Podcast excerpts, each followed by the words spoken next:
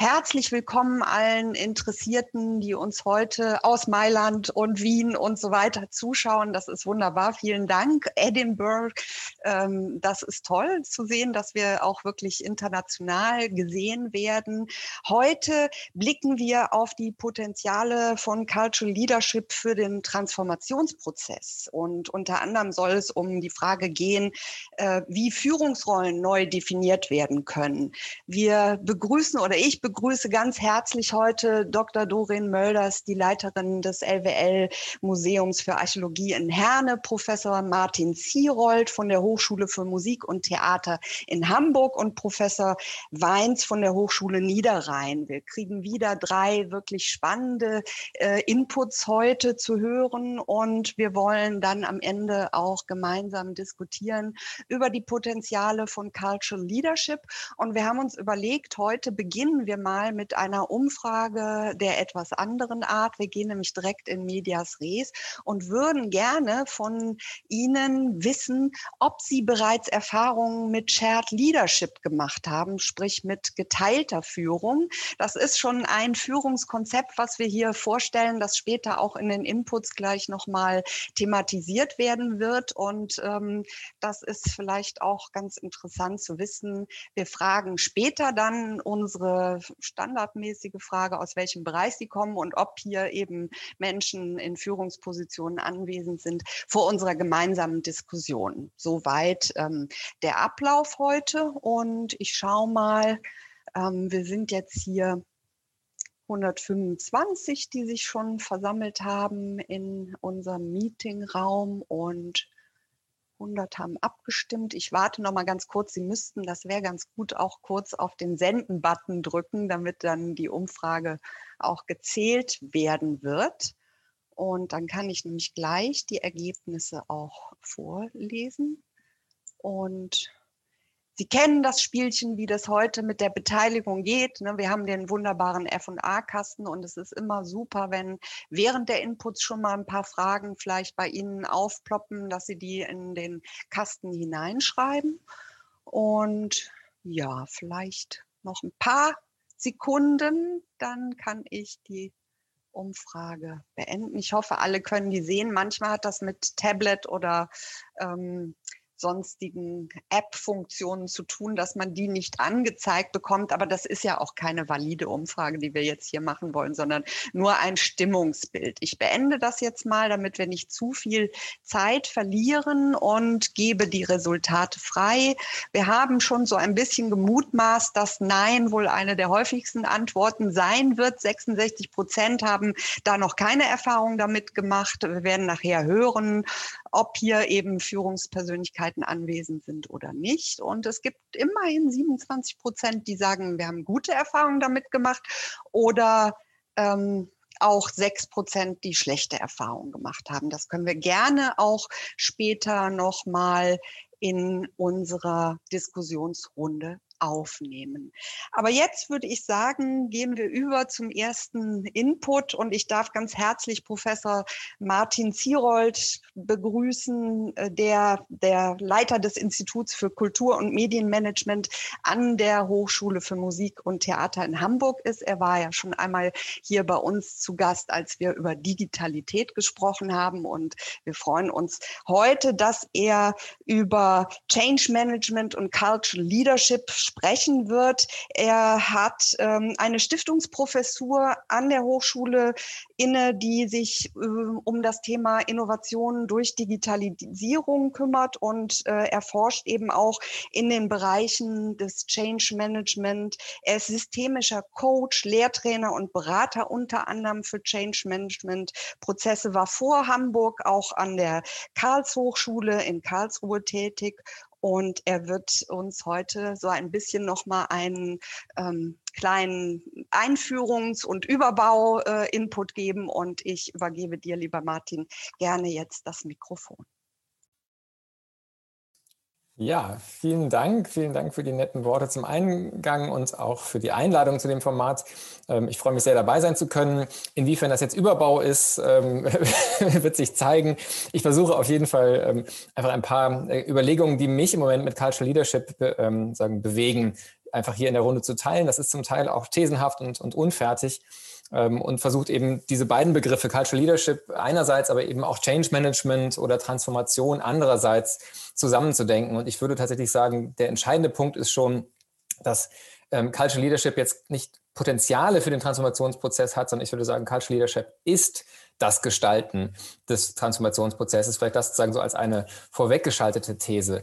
Ähm, zugleich gibt es ja ganz unterschiedliche Definitionen ähm, oder auch ganz notorisch äh, Vermeidung von Definitionen von Cultural Leadership. Ähm, meine Lesart ist immer, dass ich das Spannende an dem Begriff finde, dass er zwei ähm, mögliche naheliegende Lesarten hat. Das eine wäre die Perspektive zu sagen, Cultural Leadership heißt einfach Kulturorganisationen führen, also die ganz sagen wörtliche enge Lesart. Cultural dann also zu deuten als Leadership in Kulturorganisationen. Die zweite Lesart ist eine weitergefasste, da ist es dann eher so etwas wie eine kulturelle Führer, äh, sagen Führungsrolle, ähm, die sich dann stärker auch nach außen richtet. Also eben nicht nur zu sagen, Cultural Leadership für, heißt eine Organisation führen, sondern heißt vielleicht eher als Organisation oder mit einer Organisation eine kulturprägende Rolle wahrzunehmen. Das ist dann natürlich auch was, was nicht nur Kulturorganisationen tun können, ähm, sondern auch andere Organisationen können eine kulturprägende Rolle für Gesellschaft wahrnehmen. Das ist auch zunächst mal nicht normativ gut oder schlecht. Äh, man kann ja sicherlich auch äh, problematische kulturprägende Rollen wahrnehmen.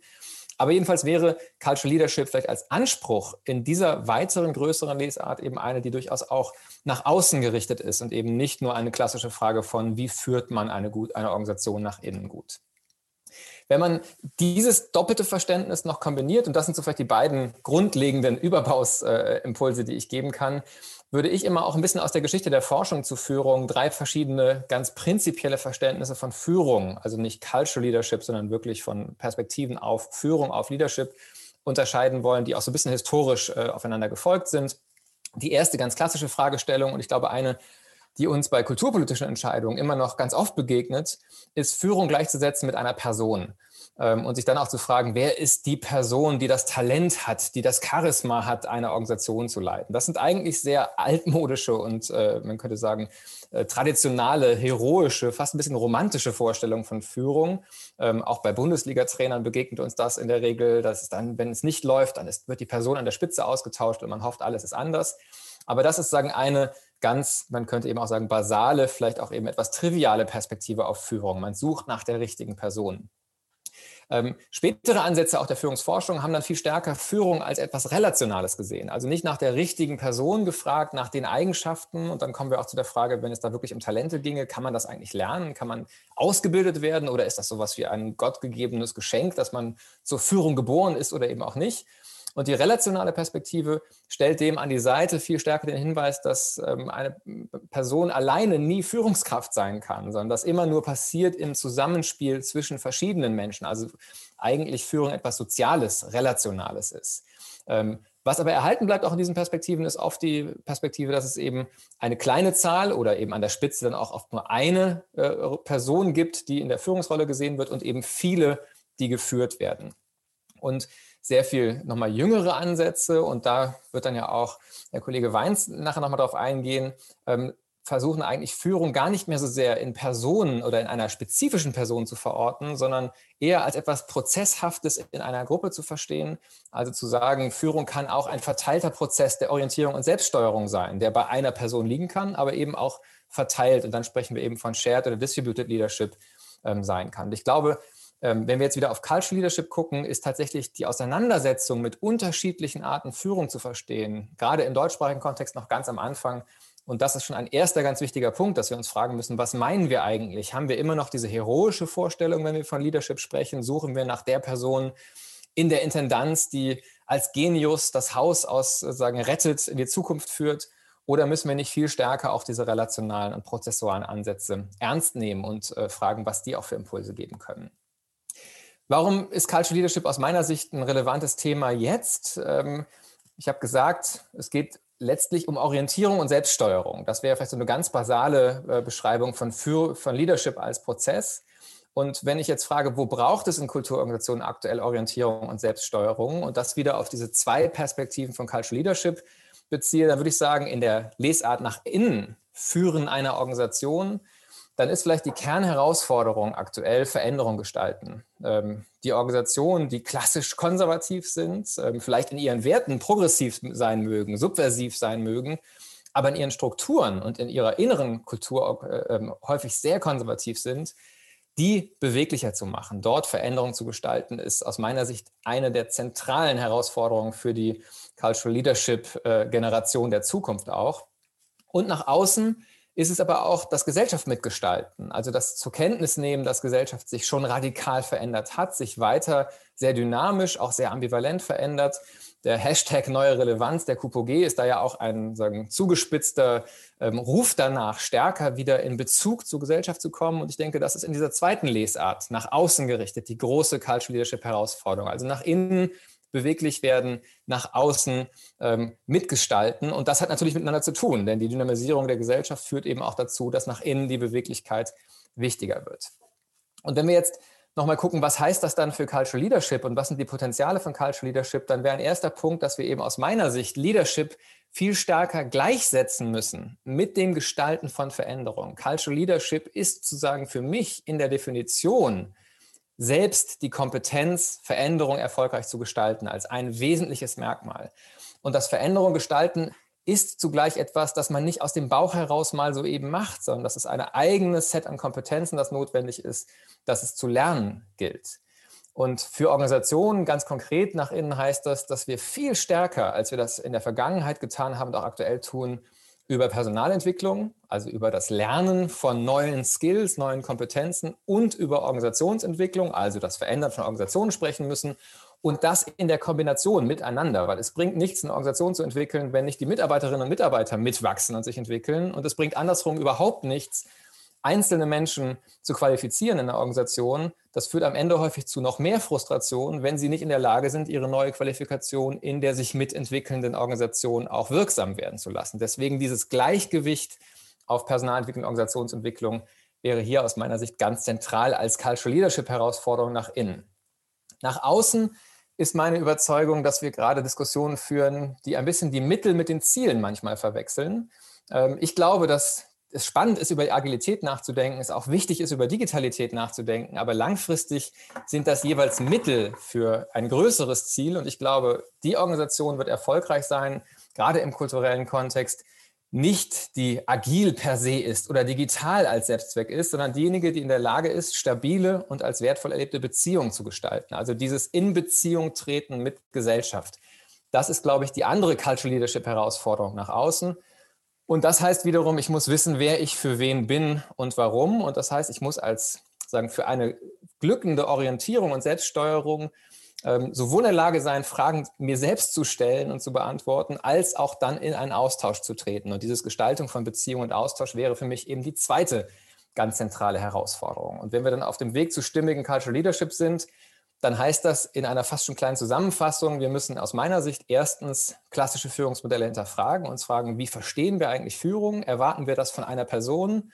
Erwarten wir das von einer kleinen Zahl von Personen? Oder wagen wir uns vielleicht auf diese geteilten Erfahrungen, die ähm, alle, die sie mal gemacht haben, wo es funktioniert hat, oft sehr beflügelnd, sehr beglückend sind?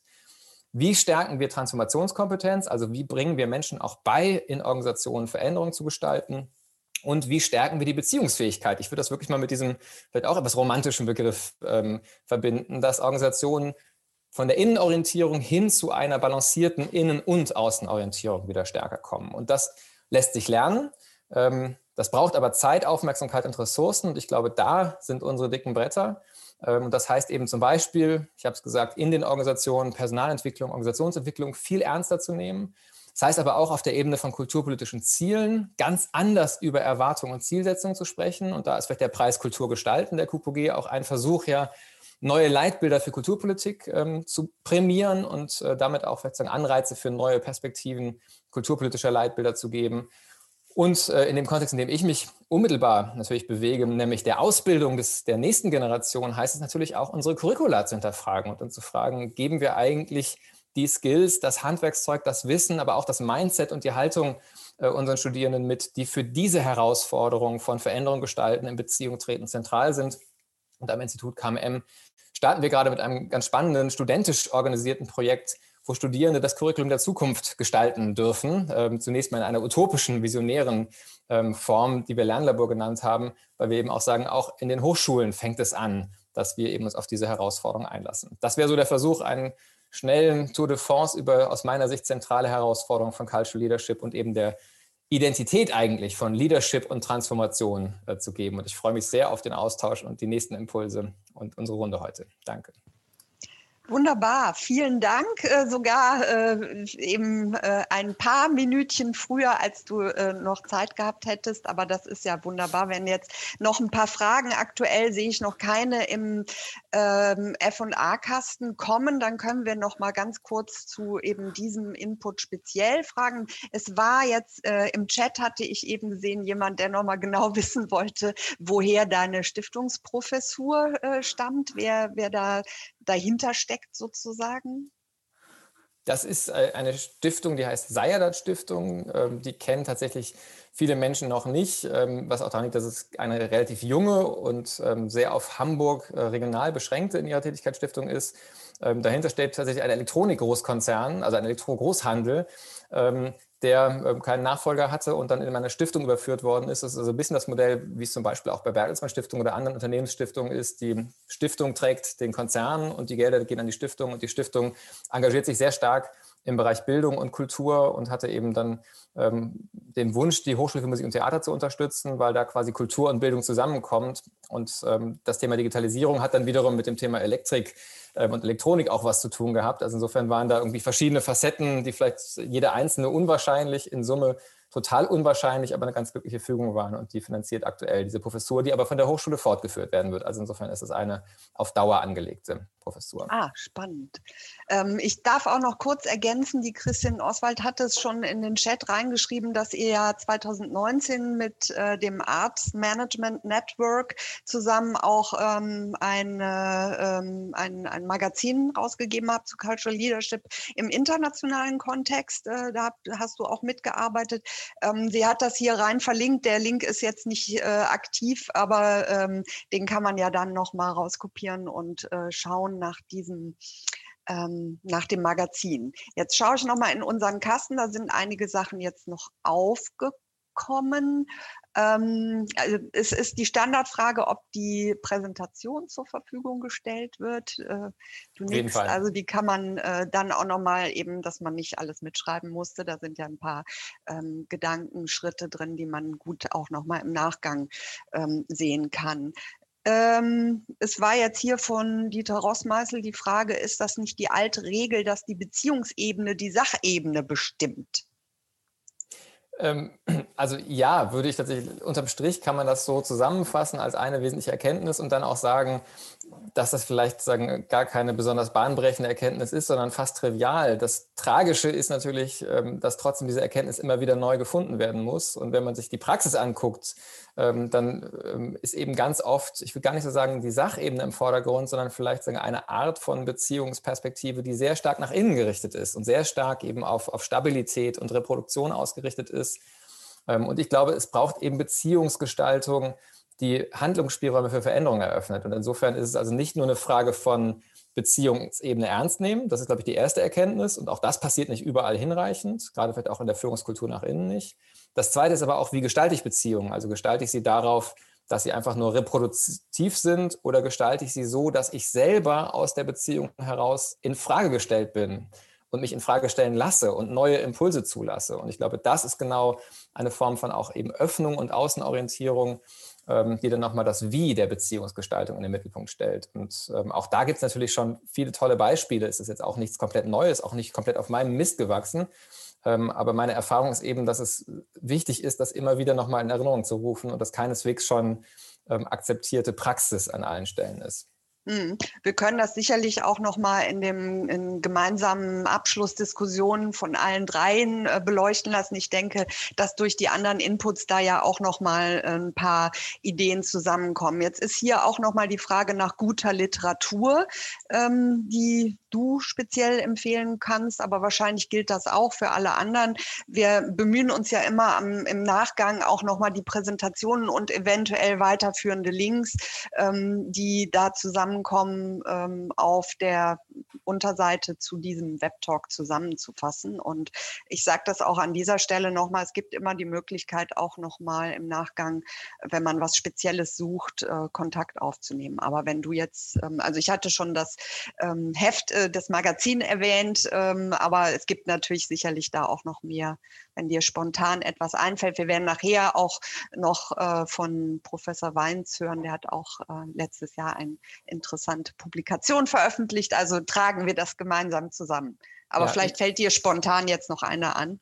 Genau, ich kann vielleicht ganz kurz sagen, also ich würde auch auf dieses ähm, Journal, äh, was mit Christian Oswald zusammen im Kulturmanagement entstanden ist, hinweisen. Es gibt auch zu der Jahrestagung, die wir in Hamburg hatten, ähm, von der Zeitschrift des Fachverbands Kulturmanagement, die bei Transkript erscheint, auch eine Special Edition ähm, zu Cultural Leadership, äh, die, die vorletztes Jahr erschienen ist. Ähm, es gibt einen außerdem noch wirklich sehr, sehr guten Reader, der aus einem EU-geförderten internationalen Projekt ähm, entstanden ist, das sogenannte FICA-Projekt, F-I-C-A. Den Link kann ich aber auch gerne nochmal raussuchen und ähm, dazugeben, ähm, das auch sehr grundlegend ganz unterschiedliche Perspektiven auf Cultural Leadership aus dem angloamerikanischen Raum vor allen Dingen ähm, oder englischsprachigen Raum, so muss man sagen, zusammenträgt, ähm, mhm. die auch vieles vorwegnehmen oder andeuten, was, glaube ich, jetzt sagen aktuell in Deutschland diskutiert wird. Das wäre vielleicht so der, der dritte Impuls, den ich geben Ja, würde. und wir hatten ja im ersten Webtalk auch nochmal auf das Buch von Armin Klein, der das ja schon 2009 aufgegriffen hat, äh, verwiesen. Vielleicht sammeln wir das nochmal alle äh, in dieser ganzen gesamten Reihe der Webtalks, äh, die, die Literaturhinweise, die ja bei jedem Termin dann auch nochmal zusammenkommen. Jetzt ähm, füllt sich, das ist immer äh, das Phänomen, dass wenn wir in der Zeit schon äh, voranschreiten, füllt sich der F&A-Kasten. Aber so wie ich das überblicke, sind das auch ein paar gute Fragen, die wir gleich dann äh, gemeinsam noch mit den anderen beiden ähm, besprechen können. Erstmal kommt hier im Chat auch vielen Dank jetzt schon und Christine schreibt auch schon äh, nochmal Links da rein. Also wir sammeln hier gemeinsam und ich äh, darf mich ganz herzlich bedanken für diesen Auftakt der heutigen Reihe, äh, der heutigen, des heutigen Web Talks und äh, wir sprechen gleich weiter noch ähm, zu dritt. Gerne. Dann gebe ich jetzt sozusagen die Einführung für unsere Nächste Inputgeberin Dr. Dorin Mölders ist seit ähm, gut zwei Jahren die Leiterin des LWL-Museums in äh, Herne, des LWL-Museums für ähm, Archäologie. Und sie hat vorher als ähm, wissenschaftliche Mitarbeiterin ähm, an der Uni in Leipzig für, am Lehrstuhl für Ur- und Frühgeschichte gearbeitet und war Kuratorin am Staatlichen Museum für Archäologie in Chemnitz.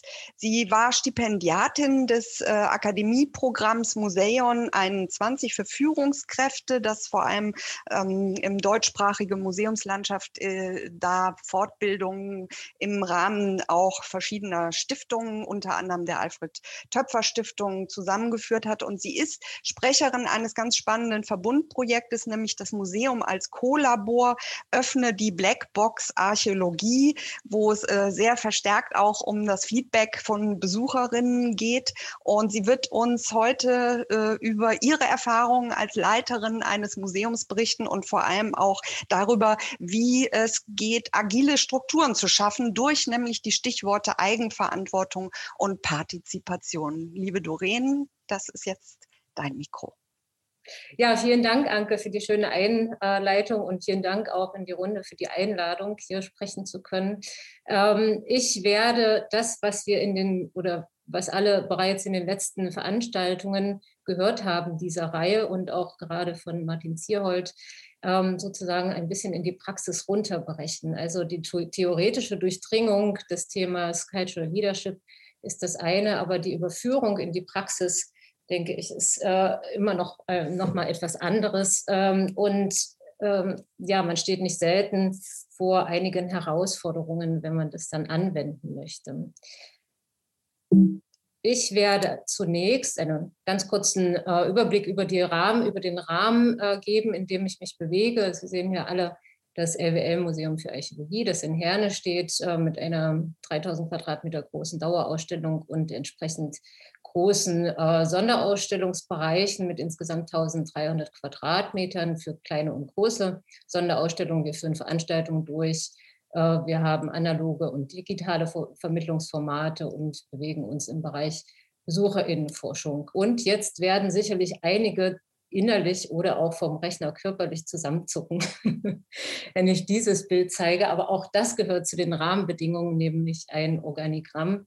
Und auch hier ähm, ist die, ähm, macht sich irgendwie, wird hier sichtbar, was äh, Martin Zier äh, gleich gesagt hat. Es ist so ein bisschen angelegt auf diese heroische ähm, Führungskultur. Ne? Die, die, Leitung steht ganz unten und dann dekliniert sich das äh, ganz oben, dann dekliniert es sich weiter nach unten durch. Ähm, ähm, auch ich würde natürlich ganz gerne dieses Organigramm abschaffen, aber im öffentlichen Dienst ist das äh, nicht so einfach. Äh, und wie, wie, wie man aber dennoch diesen Rahmen auch kreativ äh, nutzen kann, um ähm, mehr in Richtung Rollenverständnis zu gehen und vor allen Dingen auch ähm, sozusagen alle im Team mitzunehmen. Das habe ich versucht und das möchte ich zeigen. Ich habe, als ich begonnen habe, im ähm, LBL-Museum für Archäologie in, in Herne einen Strategietag durchgeführt mit dem gesamten Team, also ähm, von der Werkstatt über die Kassenkräfte, äh, Vermittlung etc. Und wir haben uns ähm, mit der Frage auseinandergesetzt, wie sieht unser Zukunftsmuseum aus? Also zunächst für jeden Einzelnen, dann sind wir in Gruppenarbeiten gegangen und äh, dann ist ähm, das war jetzt zu schnell. Dann geht es nicht zurück. Jetzt. Ja, entstanden ist dieses Bild. Also Sie sehen hier schon, Partizipation ist ein großes äh, Schlagwort, Nachhaltigkeit, Treffpunkt. Also tatsächlich auch diese Megatrends, die uns beschäftigen, ähm, nicht nur in den Organisationen, sondern auch gesellschaftlich. Und aus diesem Bild haben wir fünf AGs gegründet in, im Museum, ähm, AG Gesellschaftsrelevanz, AG Digitalisierung, AG Nachhaltigkeit, Publikumsorientierung bzw. Willkommenskultur und Diversität. Und das sind agile, kollaborative Querschnittsteams, also alle aus dem gesamten Museumsteam müssen sich einer, einem, einer AG zuordnen, beziehungsweise sollten in einer AG mitmachen. Und ähm, einige haben auch zwei gewählt, das ist ihnen ganz äh, freigestellt. Und ich habe, das Einzige, was ich gemacht habe, sind, ähm, sind Leitplanken zu definieren. Also ich bin auch in keiner der AGs drin. Also das, äh, die AGs werden selbst äh, organisiert oder eigenverantwortlich ähm, ähm, durchgeführt oder beziehungsweise deren Inhalte. Das Einzige, was ich gemacht habe, ist sozusagen einen Rahmen geben, und ähm, der Rahmen besteht darin, dass äh, sich alle einmal im Jahr treffen sollen oder einmal im Quartal treffen sollen. Sollten so ein bis drei Maßnahmen pro Jahr ähm, entwickelt werden, vielleicht auch umgesetzt werden, wobei das können ganz kleine Maßnahmen sein, wie beispielsweise, wie äh, schaffen wir es, den, äh, den Müll äh, zu reduzieren, jetzt für die AG Nachhaltigkeit. Es können aber auch große sein. Die AG Diversität beschäftigt sich gerade mit der Gründung eines Kinder- und Jugendbeirates ähm, und, ähm, und so weiter. Ähm, oder AG Gesellschaftsrelevanz setzt sich mit äh, der Definition, Museumsdefinition ICOM ähm, auseinander. Ähm, Ziele, wenn, dann sollen sie smart formuliert werden. Die Entscheidungen werden im Konsentprinzip äh, getroffen und äh, es sollen auch Workshops durchgeführt werden, dann über die AGs hinaus mit externen Workshopleiterinnen. Dafür steht dann eben auch ein Budget zur Verfügung. Äh, und es sollen vor allen Dingen neue Methoden ausprobiert werden und experimentieren ist ausdrücklich erlaubt. Ja, ich hatte vorhin gesagt, dass äh, das Thema Partizipation ein ganz großes ist bei uns im Haus, auch von allen gewünscht. Den ersten Aufschlag, den wir gemacht haben hin zur Partizipation, war ein Aufruf, sich an unserer ähm, digitalen Strategie zu beteiligen. Den haben wir öffentlich gemacht. Wir haben alle, äh, wir haben für diejenigen, die sich beteiligen wollten, wir hatten insgesamt acht Plätze, ähm, haben wir alle Kosten übernommen mit Unterkunft und Fahrtkosten etc. Und äh, das hat auch äh, ganz wunderbar geklappt, ins, insofern, dass wir tatsächlich acht eingeladen und einladen konnten. Allerdings kamen diese acht äh, nicht, wie wir gedacht haben, ähm, aus der Bürgerschaft, sondern es waren auch alles Kultur, also alles Menschen, die im Kulturbereich ähm, angestellt oder aktiv gewesen sind. Ja, und ähm, jetzt noch kurz zu dem äh, bereits angekündigten äh, Projekt Blackbox Archäologie bzw. Museum als Co-Labor. Auch hier steht die Partizipation im Zentrum unseres äh, Bemühens. Wir sind ein Verbundprojekt aus drei Museen, ähm, mit einem digitalen Partner. Der digitale Partner führt mit uns Workshops durch zur Kultur der Digitalität auf der einen Seite, aber auch zur Kollaboration, Methoden der Innovationssteigerung, Design Thinking, Prototyping etc. und Konfliktlösung. Ähm, diese Workshops gehen Hand in Hand ähm, mit, ähm, mit der Entwicklung von äh, einem Serious Game und äh, drei digitalen Anwendungen in den ähm, miteinander verbundenen also, äh, Museen. Und ganz wichtig ist die Partizipation nach außen. Wir haben dafür einen, ähm, also um in Partizipation zu kommen, einen Aufruf gestartet ähm, und ähm, zur Beteiligung. Ähm, der Aufruf ist ganz flach im, im Zugang. auf der Homepage gibt es sozusagen nur ein, ein ziemlich spaßiger Abfrage, also ein Fragebogen, der beinhaltet sowas wie, was würden Sie sich selbst für eine Frage stellen, wenn Sie in einem Bewerbungsgespräch wären, etc., also mit niedrigen Schwellen. Ja, ähm, was haben wir mit Hilfe dieses äh, Blackbox-Projektes, bei dem ja auch, also oder insbesondere die Arbeitsweisen bzw. Arbeitsprozesse im Fokus stehen, diese weiterzuentwickeln, bereits gelernt und wo haben hat bereits eine Transformation im Team stattgefunden. Das ist zum einen, dass wir inzwischen tatsächlich mit äh, entsprechenden Tools arbeiten, um kollaborativ ähm, und agil arbeiten zu können und auch partizipativ. Das sind recht bekannte, also alle, allen sollten die, sollten die Tools bekannt sein. Allerdings äh, war das wirklich ein, äh, man kann schon sagen, fast ein Meisterstück, das alles auch wirklich äh, in so, im öffentlichen Dienst erstmal durchzubekommen, ne, aufgrund der Sicherheitsbestimmungen. Ähm, Workshops werden intern inzwischen zunehmend auch zur Erarbeitung von Konzepten und Programmen genutzt, nämlich vom Team selbst, ähm, also in Eigenverantwortung und auch in Eigenorganisation. Ähm, wir haben für fast alle Abstimmungen inzwischen Feedback-Schleifen innerhalb des Teams, ähm, ohne dass da überhaupt nochmal der Anstoß gegeben werden muss, sondern weil sich, weil alle sozusagen ähm, den Mehrwert davon auch ähm, erfahren haben. Und es gibt eine rege Weiterbildungskultur ähm, mit in Form von Workshops mit Expertinnen zu unterschiedlichen Themen.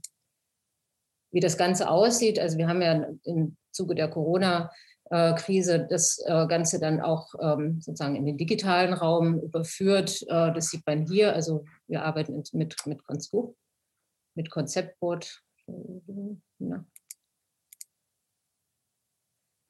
Ähm, das sieht man hier. Also alle tummeln sich ähm, ganz vergnügt ähm, und führen ihre Workshops durch, beziehungsweise Abstimmungen ähm, etc.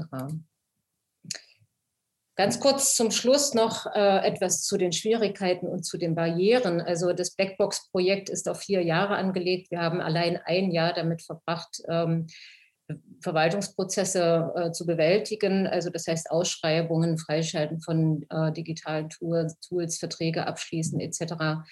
Ähm, diese Zeit braucht es auch. Also ähm, mit einem Wink an Geldgeber. Also Projekte für ein bis zwei Jahre ähm, sind im Prinzip ähm, nicht tragfähig, in, zumindest nicht im öffentlichen Dienst. Ähm, und ähm, wir sind angewiesen, diese Verwaltungsprozesse tatsächlich auch zu gehen oder zu meistern. Also wir können sie ja nicht äh, plötzlich abschaffen. Also das heißt, das muss, ähm, muss mit in die Finanzierung ähm, einfließen.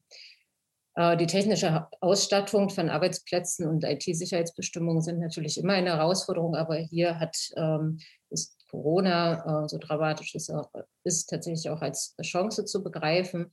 Ähm, Barrieren, das hat äh, gerade Herr Zierholt auch schon gesagt, äh, sind auf jeden Fall die Unterschiede auf der Wissensebene. Also, man, also eins, also was ich gelernt habe, ist ähm, mit allen möglichen Mitteln zu Wissen ähm, bis also durch alle Ebenen durch ähm, zu, zu reichen in Form von Weiterbildungen. Ähm, wenn, denn selbst wenn, also wenn die Vermittlung nach innen unterrepräsentiert wird, dann ähm, passiert auch nichts sozusagen. Also dann ist das Change Management nicht erfolgreich. Und nicht zu unterschätzen, und das schließt auch an, daran an, was äh, Herr Zierholt gesagt hat, äh, sind Ängste und Unsicherheiten.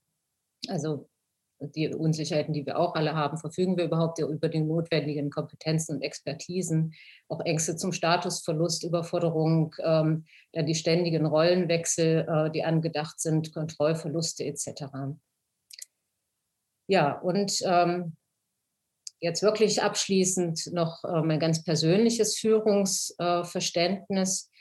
Ähm, also ich sage immer gerne, ich führe gerne, also Move and Care sind so für mich zwei ganz wichtige Schlagworte. Also ich möchte ganz gerne Möglichkeitsräume schaffen, in denen das Team möglichst frei, experimentell, innovativ und vor allen Dingen auch kreativ und miteinander agieren kann. Und zugleich möchte ich aber auch Fürsorge und Verantwortung tragen und ständig äh, ansprechbar sein. Aber das ist jetzt keine, keine Definition äh, aus dem Lehrbuch mit Sicherheit, aber eine, die ich ganz gerne selbst erfüllen möchte. Ja. Wunderbar. Vielen Dank, Doreen. Vielen Dank auch, dass du äh, uns den Einblick gewährt hast. Und es rummelt jetzt schon im Chat und äh, in den F&A-Kasten. Also es gibt äh, äh, viel Zustimmung und äh, Christina Ludwig beispielsweise hat hier auch nochmal bestätigt, wie, ähm, wie eben die kommunalen Verwaltungsstrukturen, was du ja berichtet hattest, dann doch auch äh, gar nicht mal so förderlich sind für neue Konzepte, die man durchsetzen will. Und ähm, es gab eine ganz äh, konkrete Frage, beziehungsweise eigentlich zwei, die man zusammenziehen kann. Ähm, das äh, ist, glaube ich, dann immer auch die Frage, die sofort kommt, wenn du beschreibst, es gibt diese Arbeitsgemeinschaften, wo sich eben die Mitarbeitenden eintragen können. Und dann war jetzt hier die Frage, ähm, finden diese AGs in der Arbeitszeit statt, beziehungsweise eben auch, ähm, ob die Ausgleich dafür bekommen für die Zeit, die sie da verbringen, wird das äh, eben zusätzlich auch in äh, deren Arbeitszeitbeschreibungen mit enthalten sein oder ist das on top? Ähm, also die AGs finden während der Arbeitszeit statt. Ähm, äh, zu, dem, zu dem einen Punkt der, der sozusagen der Arbeitsdefinition ähm, kann ich jetzt hier an der Stelle noch nicht so viel sagen. Ähm, klar, also mir wäre es lieb, wenn ich da hinkomme, dass man das auch ähm, verstetigen kann. Aber die AGs finden während der Arbeitszeit statt. Ja, also ich verstehe, ich verstehe die AG als einen wichtigen Punkt unserer Arbeit insofern, also auch unserer Weiterentwicklung. Ja, und die Frage ist ja eben, ob, ob dafür auch die zeitlichen Ressourcen ja. zur Verfügung also gestellt werden. Also sowohl zeitliche als auch finanzielle genau. Ressourcen genau. sind zur Verfügung ja. gestellt. Und äh, dazu anschließend noch die Frage, ob das auch äh, reflektiert wird, also ob man dann eben in den Arbeitsgruppen, du hast ja auch aufgemacht, dass es bestimmte Meilensteine gibt, die dann eben auch äh, äh, erfüllt werden müssen oder wo dann immer wieder auch ähm, darüber gesprochen und das wahrscheinlich auch reflektiert wird, was da passiert. Ne? Genau, das wird reflektiert. Wir haben in den Team-Showfix, der einmal im Monat stattfindet, ähm, im Prinzip theoretisch sechs Minuten für jede AG eingeplant. Das sind sowas wie diese digitalen sechs Minuten, äh, die es mal irgendwann gab. Und ähm, ja, das kommt immer darauf an, wie gerade die Arbeiten laufen. Also ich kontrolliere es ja nicht, deswegen kann ich, äh, kann ich das jetzt auch gar nicht so richtig äh, sagen. Es läuft mal, mal mehr, mal weniger gut, ähm, aber im Prinzip läuft es und ähm, es gibt am Ende des Jahres immer einen Bericht, einen kleinen Bericht und jede AG soll einen Strategietrag ähm, im Prinzip durchführen. Und nach fünf Jahren, das ist, wäre dann sozusagen nach fünf Jahren wäre jeder AG mal dran gewesen und dann gucken wir, wo wir stehen und dann gucken wir, ob es ähm, jedes Thema überhaupt noch braucht oder ob es äh, inzwischen andere Themen gibt. Ne? Auch das ist ja am Ende fluide jetzt. Also diese AGs werden sicherlich jetzt nicht 20, also wer weiß, ne? aber wenn sich etwas anderes äh, auftut, dann ähm, werden wir etwas anderes machen. Ja, ähm, es kommen jetzt ganz gezielte Fragen. Wie? Ne? Wie setzt ihr was um? Zum Beispiel Feedback-Schleifen und ähm, da dann wahrscheinlich mit unterschiedlichen methodischen, du probierst ja auch agile Methoden aus und da kann man wahrscheinlich mehrere nennen. Ähm, das würde vielleicht jetzt zu weit führen oder hast du da eine ganz äh, schnelle ja, Antwort drauf, was, was äh, diese Feedback-Schleifen angeht? Ja, ganz, äh, ganz schnell. Also online machen wir es über Konzeptboard, da kann man so kleine Buttons und äh, oder so kleine Dots und die werden verteilt. Ähm, oder jetzt während der Schließzeit haben wir Pinnwände aufgestellt im Haus und haben dann äh, zum Beispiel irgendwelche Designvorschläge ne, aus dem Marketing aus dem Marketing aufgehangen und jeder konnte abstimmen. Mhm. Ja. Sind manchmal ja auch ganz kleine Sachen, ne, die schon irgendwie gut umsetzbar sind, ja. Wichtig ist, das habe ich vergessen zu erwähnen oder es kam vielleicht nicht so deutlich rüber, ist die Akzeptanz. Ja, also wenn alle beteiligt sind im Haus, dann ist die Akzeptanz natürlich wesentlich größer das ist doch schon mal also einfach auch wieder so eine Denkfigur, mit der man weiterarbeiten kann. Es wird jetzt hier noch nach dem Rollenverständnis äh, gefragt, das sich verändert hat und dann vielleicht wieder aufs Organigramm auch einwirken kann. Ähm, ich denke, mit diesen Fragen können wir nachher auch noch mal in die gemeinsame Diskussion gehen, weil, äh, glaube ich, alle so ein bisschen dieses, ne, wie kann man es machen und welche, ähm, ja, welche Grundlagen für eben auch so einen Veränderungsprozess gibt es, welche Erfahrungen gibt es damit mit.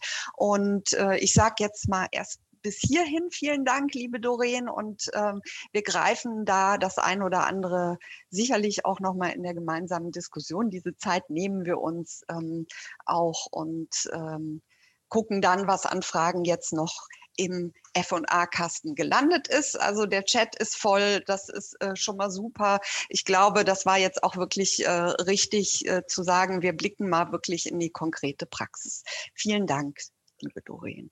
Und ich darf jetzt überleiten zu Professor Dr. Jürgen Weins, der als äh, Theaterwissenschaftler bei Wolfgang Nockel und Peter Simhadl äh, promoviert hat und lange Jahre als Regisseur und Kulturmanager gearbeitet hat.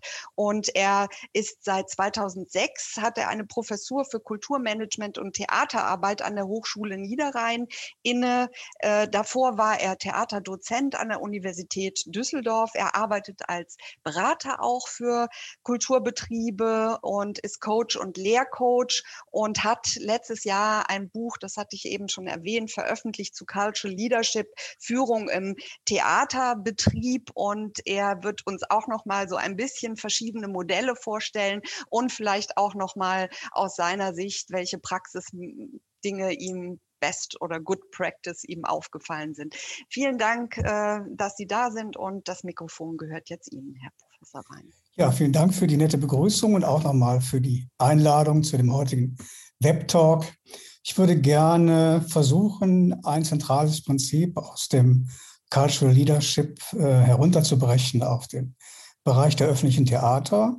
Ich spreche vom äh, sogenannten geteilt, von sogenannter geteilter Führung das wurde ja schon mal zu Beginn abgefragt, welche Erfahrungen Sie selbst dort in dem, dem Bereich schon machen können, machen konnten, von wegen Teilen. Ich muss mal eben meinen Bildschirm teilen, sonst ist es schwierig. So, okay, Präsentationsmodus, dann geht es direkt weiter.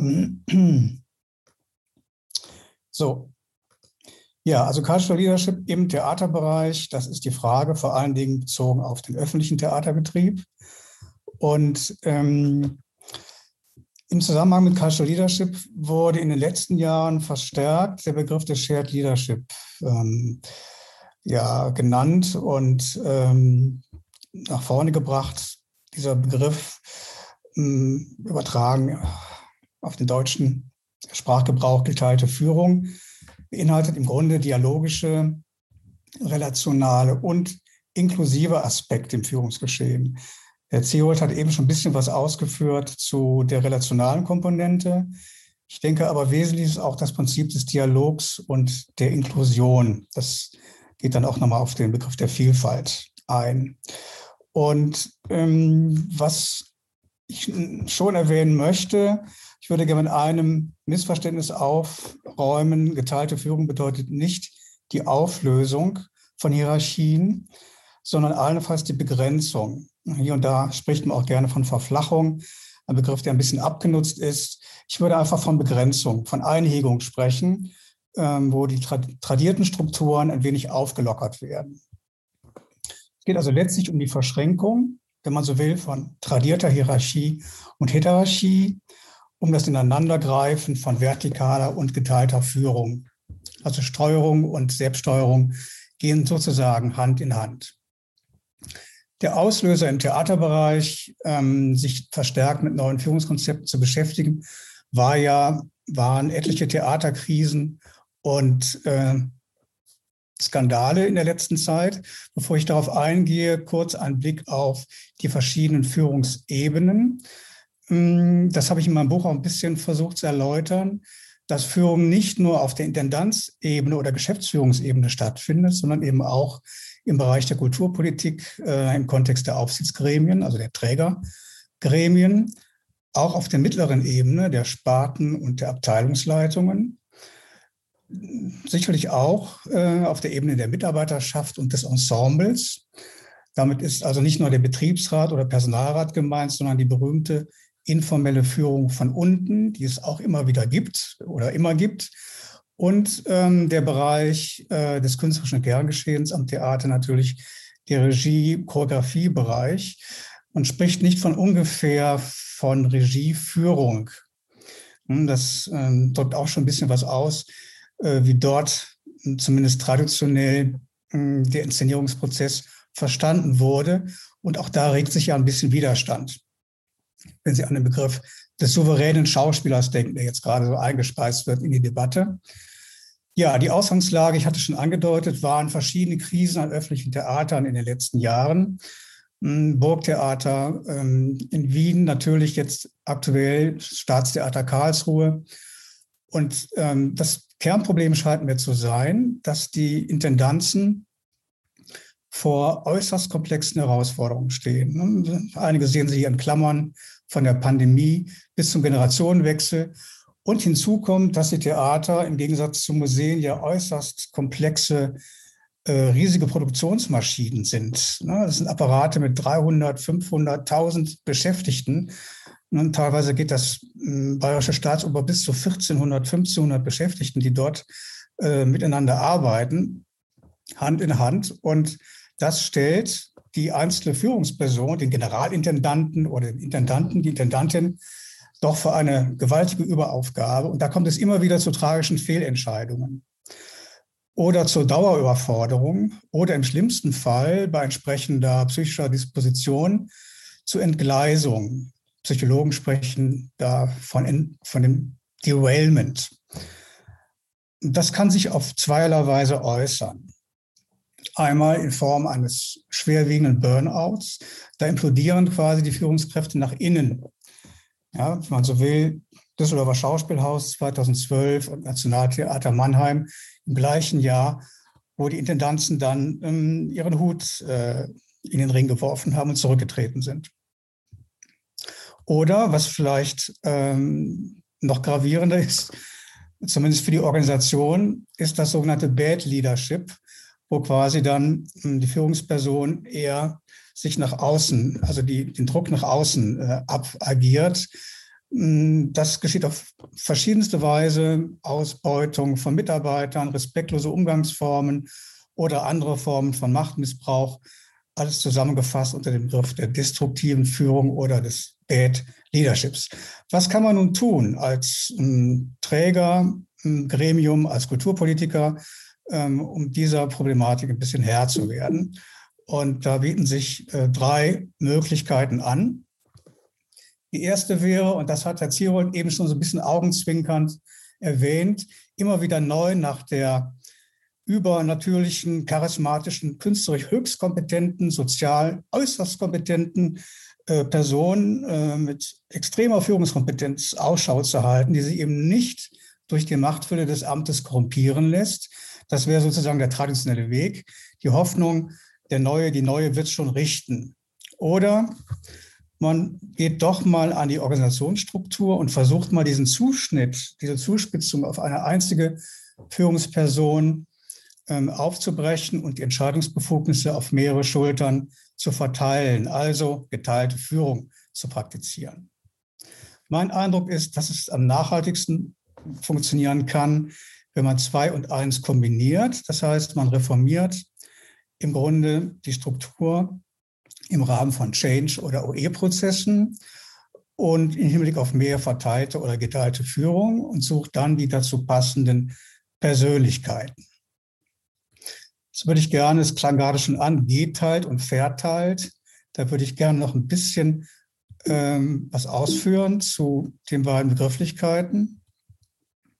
Also geteilte Führung im Sinne von Shared Leadership heißt, Führung wird von gleichgestellten Personen ausgeübt und möglichst alle zentralen Entscheidungen werden gemeinsam getroffen und man vertritt sich auch gegenseitig.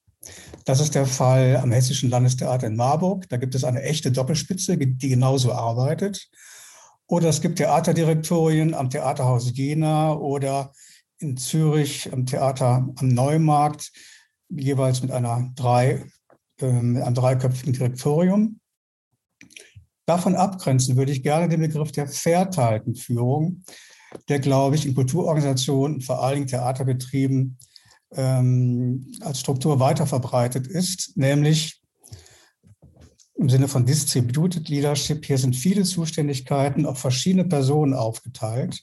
Budgetverantwortung auf der einen Seite, künstlerische Verantwortung auf der anderen Seite. Und nur wenige Fragen werden gemeinsam entschieden. Man spricht dann auch nicht von der echten Doppelspitze, sondern von einer funktionalen Doppelspitze. Das wird beispielsweise an den Münchner Kammerspielen unter Barbara Mundel oder mit Barbara Mundel derweil äh, derzeit praktiziert oder auch die Direktorien am Nationaltheater Mannheim oder Staatstheater Stuttgart, die da ähnlich arbeiten. Davon abgrenzen sollte man die unechte Doppelspitze. Da ist die Führung weder geteilt noch verteilt, sondern hier liegt quasi, da fehlt ein E, die gesamte Entscheidungs- Befugnis bei einer Person. In der Regel ist das dann die Theaterintendanz. Das ist das klassische Dual, Führungsdual, wie wir es kennen. Und ähm, das ist vielleicht an der einen oder anderen Stelle zu hinterfragen. Ein Gedanke wäre mir noch wichtig, dass geteilte oder dialogische Führung auf allen Hierarchieebenen stattfinden kann. Das heißt, sowohl im Kontext der Spitze, nehmen wir mal das Aufsichtsgremium als oberste Spitze. Ähm, da werde ich gleich noch ein Beispiel schildern, wie auch Kulturpolitik hm, die alte Funktion von Kontrolle und Aufsicht ein Stück teilen kann und an die Bürgerschaft zurückgeben kann. Ähm, dann natürlich auf der Ebene der Intendanz, aber auch im Bereich des mittleren Managements kann Führung geteilt werden. Und die Teilung kann hierarchieübergreifend stattfinden. Auch dafür gibt es Beispiele wo quasi verschiedene Teams über Hierarchie und Abteilungsgrenzen hinweg miteinander arbeiten. Was wären die Vorteile von geteilter Führung?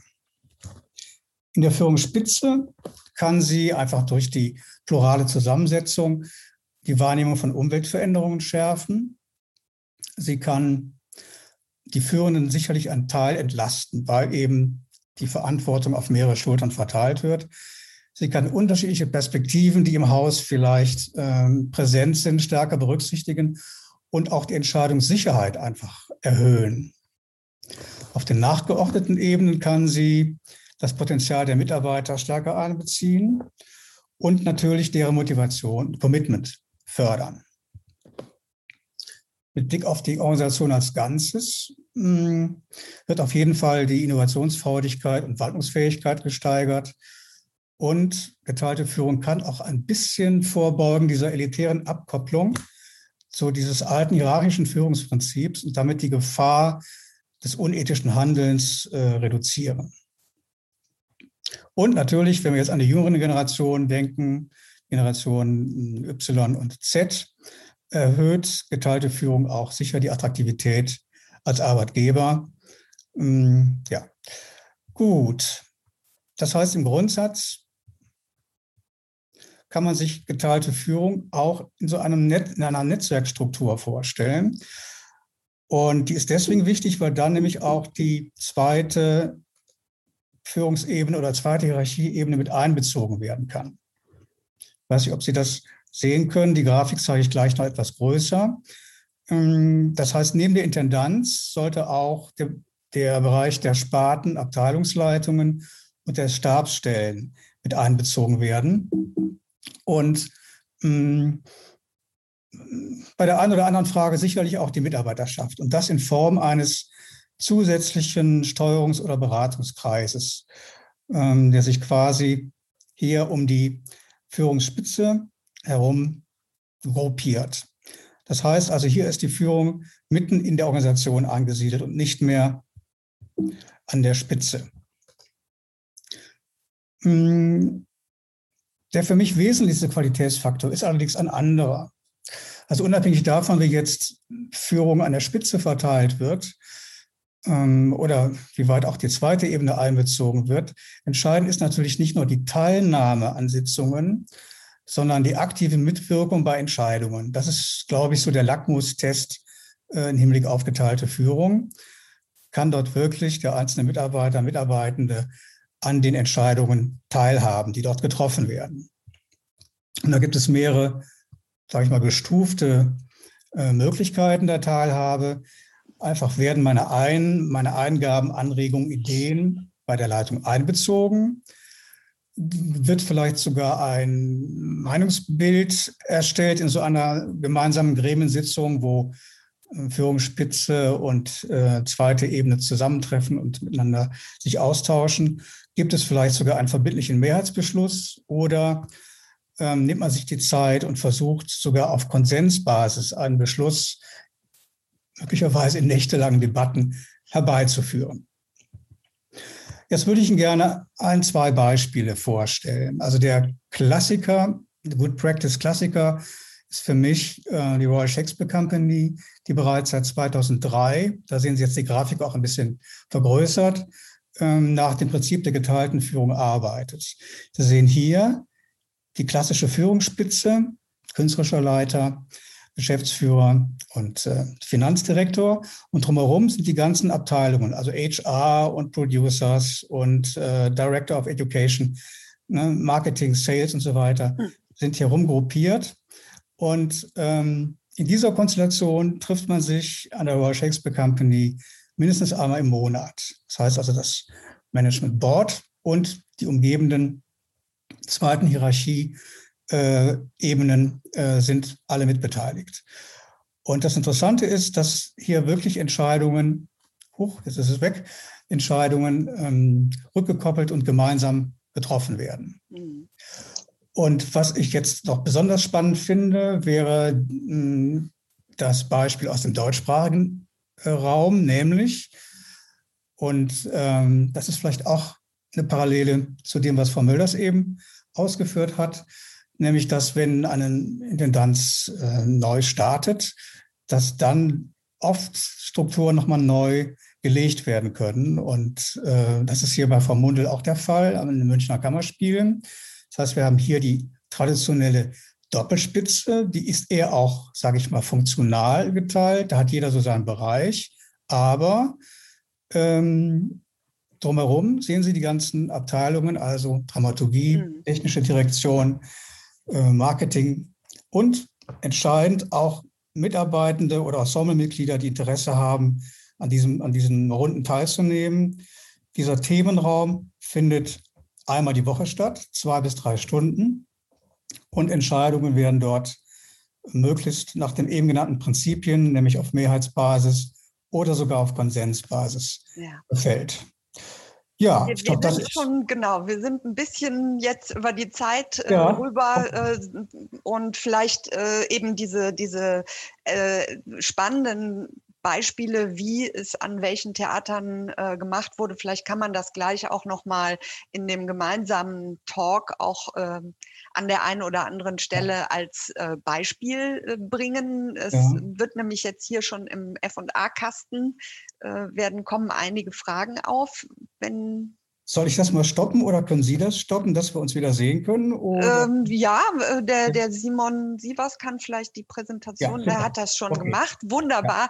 Ja. Ähm, ich ne, ich habe immer gewartet, ob es vielleicht dann äh, ganz gut ist, nochmal dazwischen zu grätschen. Es mhm. ist ja auch wichtig, diese vielen ähm, Fragen, auch welche Architekturen da, dahinter stecken, das mhm. äh, ist ganz spannend. Aber ich gucke gerade nochmal in den F&A-Kasten, ähm, wo zum Beispiel eine ganz praktische Frage auch nochmal kam, warum nennt man eine unechte Doppelspitze eine unechte Doppelspitze, wenn am Ende doch nur eine Person das leitet? Vielleicht können Sie darauf kurz Bezug nehmen.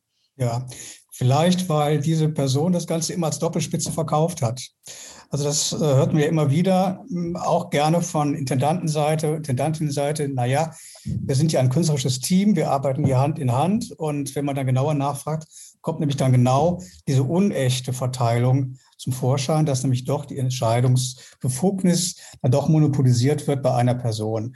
Und das ist quasi eine polemische Erwiderung äh, wenn man so will, auf ähm, äh, diese Behauptung, eine echte Doppelspitze zu sein. Echte Doppelspitze heißt wirklich die Teilung und die gemeinsame, äh, äh also die Teilung der Macht, die Teilung der, Entscheid die Teilung der Entscheidungsbefugnis und das gemeinsame ja, Beschließen mhm. und Entscheiden.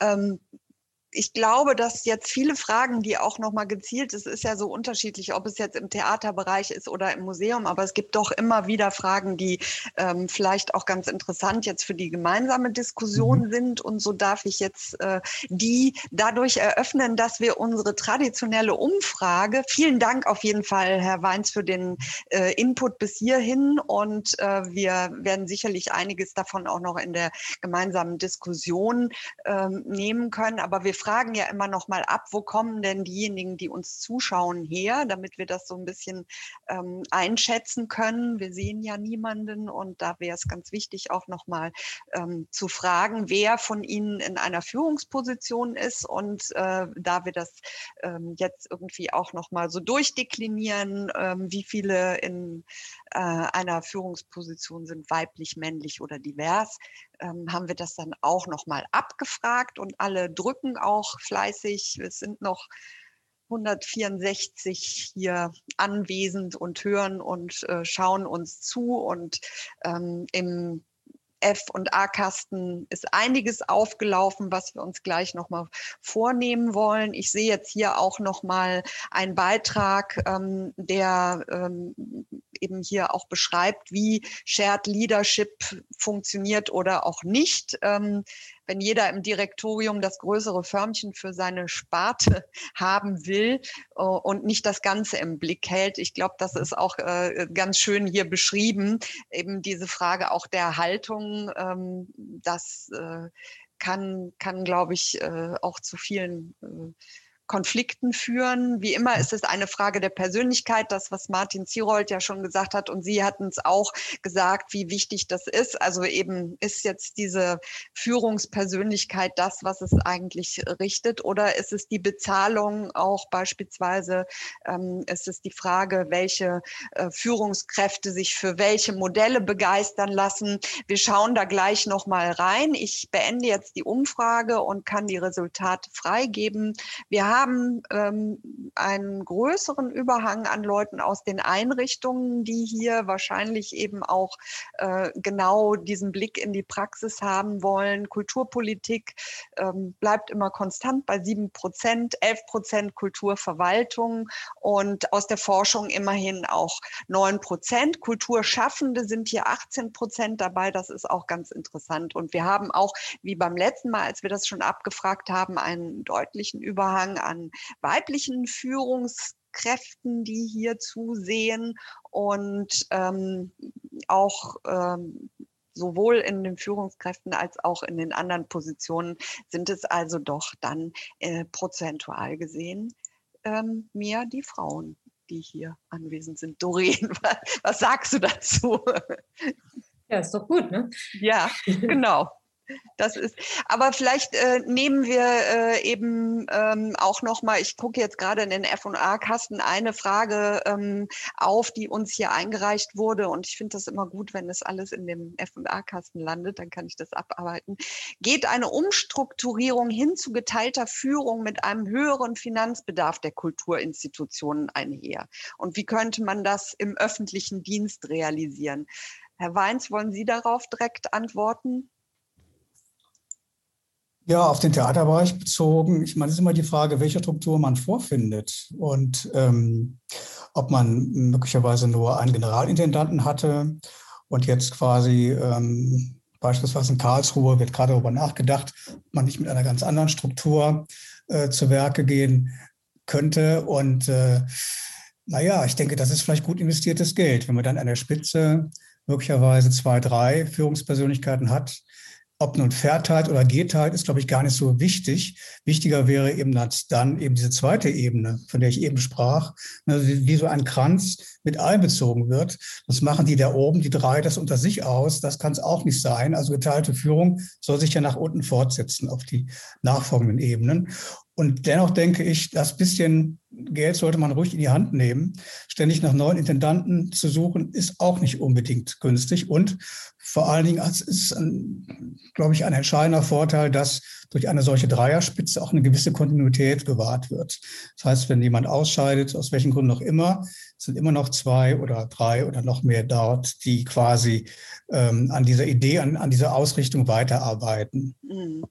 Also es kam jetzt auch im, im Chat schon nochmal der Hinweis darauf, dass man natürlich auch nochmal ähm, die Probleme ähm, wie zum Beispiel Zeitbedarf für Abstimmungen und so weiter, äh, gerade im Hinblick auf ähm, Shared Leadership äh, betrachten sollte. Ich denke aber, wenn wir jetzt äh, so gezielt nur über dieses eine Modell sprechen, dann äh, wird das vielleicht ähm, auch so ein bisschen ähm, stark in den Vordergrund gerückt. Ich nehme nochmal die Frage von Matthias Putterer hier vielleicht auch für alle oder auch für Doreen nochmal ähm, mit hinein, dass es geht zwar um ein klassisches Stadttheater, aber ähm, auch um die Frage, wie ein agiler Prozess von der mittleren Führungsebene imitiert werden kann, wenn bei der Theaterleitung die Notwendigkeit für den Start eines solchen Prozesses noch nicht vorhanden ist. Doreen, du bist natürlich jetzt die Leiterin, die diese Notwendigkeit erkannt hat, aber vielleicht kannst du aus deiner Perspektive auch noch mal darauf mhm. sagen, wie man das vielleicht ja. Überzeugungsarbeit leisten kann? Also ich habe ja, ich habe ja auch wiederum eine Ebene über mir. Ne? Insofern bin ich da jetzt ja nicht einsam an der Spitze, ähm, sondern ähm, ich habe ja selber auch noch einen äh, Chef und dann nochmal das Kulturdezernat und ähm, auch da sind bestimmte, ähm, also andere Vorstellungen von Führung, als ich sie habe und ähm, ich mache das immer so, dass ich ähm, dass ich trotzdem angehe und äh, wir mit unserem äh, Workshop-Modell ähm, das auch nach oben versuchen durchzudeklinieren. Ne? Also ähm, in ähm, der Akademie Mosaion hat ein Workshop-Leiter mal gesagt, wer macht, entscheidet. Also, ähm, ne? also äh, schnell, schnellstmöglich in, ins Doing gehen und äh, machen. Und äh, auch damit hat man schon eine Entscheidungsbefugnis im Prinzip. Mhm. Ne? Also natürlich im Rahmen dessen, was, was äh, möglich ist. Aber ich denke, dass äh, doch viel auch möglich ist. Ne? Man muss es nur irgendwie versuchen, kreativ auszuschöpfen, den Rahmen, dem, der einem gegeben wird. Und, und äh, ich denke, was wir auch häufig vergessen, ist, ähm, uns auch ein bisschen Zeit zu lassen. Ne, jetzt ähm, als Archäologin, wenn wir gucken äh, bei uns Haus auf 280.000 Jahre Menschheitsgeschichte, da entwickelt man so eine gewisse Gelassenheit, ne, also in Bezug auf äh, Zeit, die äh, wir haben oder eben auch nicht. Ne? Also manche Sachen sind drängend, dringend, äh, andere aber auch, kann man sagen, gut, ähm, lasse ich mir ein bisschen Zeit damit. Ja, also die Ressourcenfrage, auch gerade was die Zeit angeht, ist ja hier, glaube ich, immer drängend. Ich greife noch mal eine Frage äh, auf, die ähm, nach dem Input äh, von Martin Zierold gekommen ist und die das vielleicht auch noch mal so in, in eine besondere Richtung drängt, als weiterführende Frage aus der Praxis, ähm, die an den Input von Herrn Professor Zierold anschließt. Wie kann die Balance zwischen Personalentwicklung und Organisationsentwicklung, aber ähm, in eher traditionellen Kulturinstitutionen mit mit historisch gewachsenen Hierarchien und stark formalisierten Beschäftigungsverhältnissen im öffentlichen Dienst hergestellt werden. Das ist im Prinzip auch so ein bisschen das, wo äh, Doreen Mölders eben auch, glaube glaub ich, schon mal in die Richtung gegangen ist. Aber vielleicht hast du da auch noch mal einen Blick.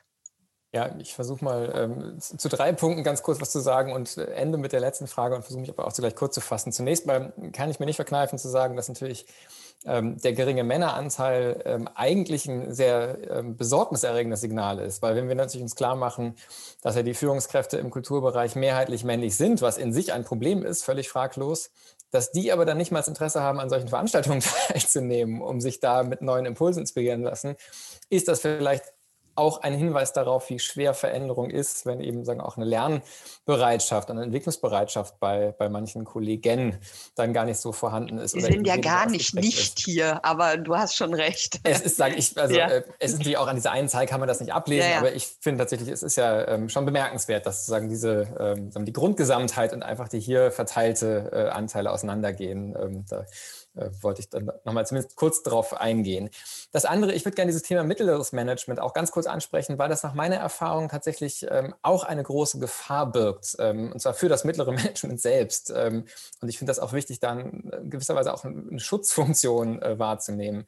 Ähm, Birgit Schneider-Bönninger, die ich sehr schätze, die in Stuttgart das Kulturamt zum Kulturlabor umgebaut hat, jetzt Kulturdezernentin in äh, Bonn ist, hat auf meine Frage, was empfiehlt sie denn Menschen, die einsteigen gerade, Studierenden in so einer mittleren Ebene? Und ihre Antwort war auch, einfach machen. Und ähm, so sehr ich Fan von, von solchen Ratschlägen im Prinzip bin, muss man auch sagen, man kann sich auch massiv überfordern, wenn man versucht, aus dieser Rolle heraus Organisationen zu verändern. Und ich glaube, es ist auch ein gewisser Realismus wichtig in der Frage, was ist von wo aus gestaltbar? Und vor allen Dingen auch die Gefahr von Engagement ohne Autorisierung zu sehen. Mhm. Ähm, sowohl mit Blick auf eigene Frustrationserlebnisse, investierte Arbeit, die dann kassiert wird, als auch die, mit der Gefahr, sagen, Hoffnung in der Organisation zu wecken, die dann nicht erfüllt werden können. Deswegen bin ich immer sehr vorsichtig mit diesem zu euphorischen einfach machen, sondern würde immer sagen, man braucht am Ende die Führung mit an Bord, auch die obere Führung. Ja. Und wenn man keine Autorisierung für Veränderungen hat, dann kann man sich ganz, ganz äh, unterschiedliche, schwere, konfliktreiche Erfahrungen holen. Also deswegen ähm, ist das aus meiner Sicht ein sehr, sehr dickes Brett, über das sagen, sehr differenziert äh, diskutiert werden muss. Und ich würde eben also jetzt keineswegs einfach nur Greenlight, ähm, um aus der Mitte alles zu verändern. Das kann auch ganz, ganz schwer sein. Und wird, gerade für die, die es tun, kann das furchtbar frustrierend, schmerzhaft und, äh, und, und problematisch sein. Ähm, zu der Frage, wie kann man PE und O in die Balance bringen? Die zynische Antwort wäre, wenn man beides nicht macht, ist es ja auch eine Form von Balance. Das ist vielleicht das, was in vielen Organisationen, die da angesprochen waren, ähm, aktuell der Status quo ist. Das ist natürlich nicht die, die Lösung. Ähm, ich würde da tatsächlich sagen, eine große Herausforderung ist, dass es natürlich auch wieder Zeit kostet, Aufmerksamkeit kostet, letztlich auch Geld kostet, auch eine lange Perspektive kostet. Das ist ja auch eines der Probleme unserer Intendanzmodelle, dass man da oft so in Zyklen denkt, wo vielleicht auch sowas wie eine langfristige Personalentwicklung, eine langfristige Organisationsentwicklung gar nicht richtig zum Tragen kommt, weil dann schon die nächste Generation wieder von vorne anfängt von der Spitze. Mhm. Ähm, und ich glaube, da ist wirklich Kulturpolitik gefragt. Also das ist dann, was man in den Einrichtungen tun kann, ist zu erklären, zu werben, dass wir da wirklich eine Änderung der, der Arbeitsweise brauchen, mhm. auch eine Änderung der Schwerpunktsetzung brauchen. Und dass Kulturpolitik diese Langfristigkeit erstens wertschätzen, im besten Fall einfordern und dann auch finanziell ermöglichen muss. Und insofern tatsächlich, die Strukturen geben da oft wenig her. Aber es ist dann, finde ich, auch zu kurz gesprungen, wenn man nur darauf verweist, wir können das nicht, sondern ich glaube, da muss man versuchen, was geht denn trotzdem, so kleine subversive Akte zu versuchen, kleine eigene Weiterbildung. Ganz oft ist ja auch ganz viel Know-how in der Einrichtung da, dass man auch erstmal zugänglich machen kann durch Peer-to-Peer-Formate, indem man voneinander im Kollegium lernt. Aber dann wirklich auch Lobbyarbeit mit der lokalen Kulturpolitik und mhm. denen zu erklären, dass das einfach zu einem Kulturbetrieb im Einzelnen dazugehört, dass man mhm. Personalentwicklung mhm. und Organisationsentwicklung auch betreiben muss. Mhm. Herr Weins will, glaube ich, da direkt einhaken. Ja, ne? ja das, das gefällt mir sehr, was Herr Zierold gerade gesagt hat. Nämlich, ich glaube, dass der Schlüssel wirklich bei der Politik liegt, die die Rahmenbedingungen natürlich am stärksten mitprägen kann. Und natürlich auch bei den Führungskräften im, im sagen wir jetzt doch mal, nehmen wir mal den etwas verbrauchten Begriff im Top-Management. Da liegt der zweite Schlüssel, denn ohne die geht es nicht. Und die haben auch letztlich die Ressourcen und auch ein Stück weit immer noch die Verantwortung, ähm, die Rahmenbedingungen für die Veränderung im Haus mitzudiktieren, Ressourcen bereitzustellen. Und im Grunde ist das so, wie auch in der ersten Talkreihe gesagt wurde, so ein Bottom-up und Top-down, was sich so letztlich ergänzen muss. Aber das Allerwichtigste wäre, glaube ich, dass die Kulturpolitik ihre Verantwortung da stärker nachkommt. Und ähm, ja, da habe ich den Eindruck, dass da doch ein bisschen was in Bewegung gekommen ist. Ich nenne mal das Beispiel Stuttgart ähm, Umbau, Neubau der, der Oper in Stuttgart. Da hat die Kulturpolitik jetzt die Bürgergesellschaft beteiligt und hat eben ein Bürgerforum eingerichtet, aus 20.000 Bewerbungen 57 Bürger ausgewählt. Und die haben die Vorschläge geprüft, die dort von verschiedener Fach- und Expertenseite vorgelegt worden sind. Und die haben ein eindeutiges Votum verfasst und das an die Politik weiter durchgereicht. Also solche Prozesse finde ich wirklich auch da gab es Kritik, aber zunächst mal als, als, als grundsätzliche Neuerung vorbildhaft. Oder wenn die Kulturpolitik beschließt, in Berlin am Staatsballett, die nächste Intendanz wird auch mit Hilfe des Ensembles ausgewählt.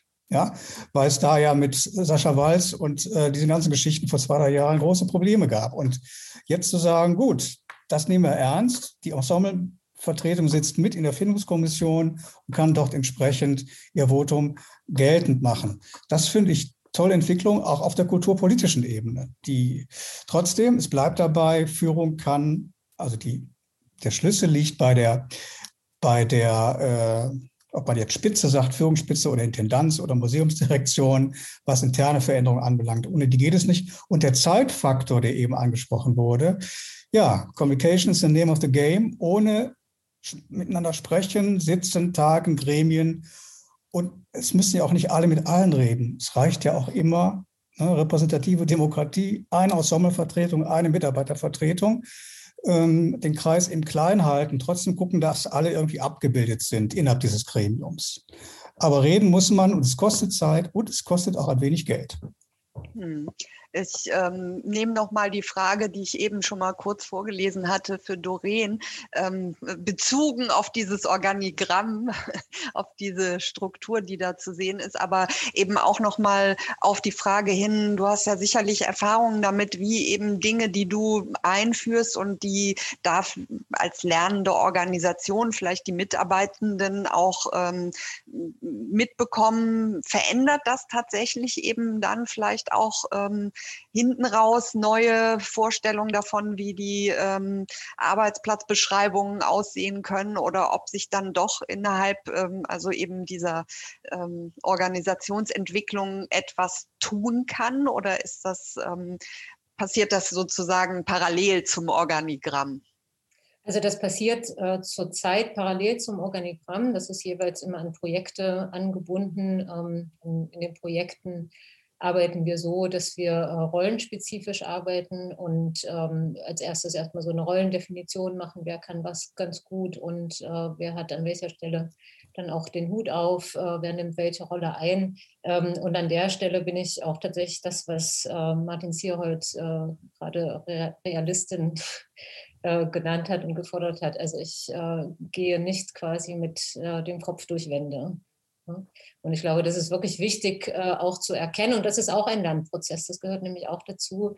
Ähm, und äh, das ist äh, zum Teil auch wirklich ein schmerzhafter Lernprozess zu erkennen, was ist möglich und was ist nicht möglich. Ne? Und viele kleine Schritte machen dann am Ende doch auch einen großen Schritt. Mhm. Aber das ist, das würde ich äh, klassischerweise benennen als äh, sozusagen, das wäre so eine klassische Zielformulierung ne, für die nächsten 15 Jahre. Ich möchte gerne ähm, etwas anderes als dieses Organik, klassische Organigramm. Mhm.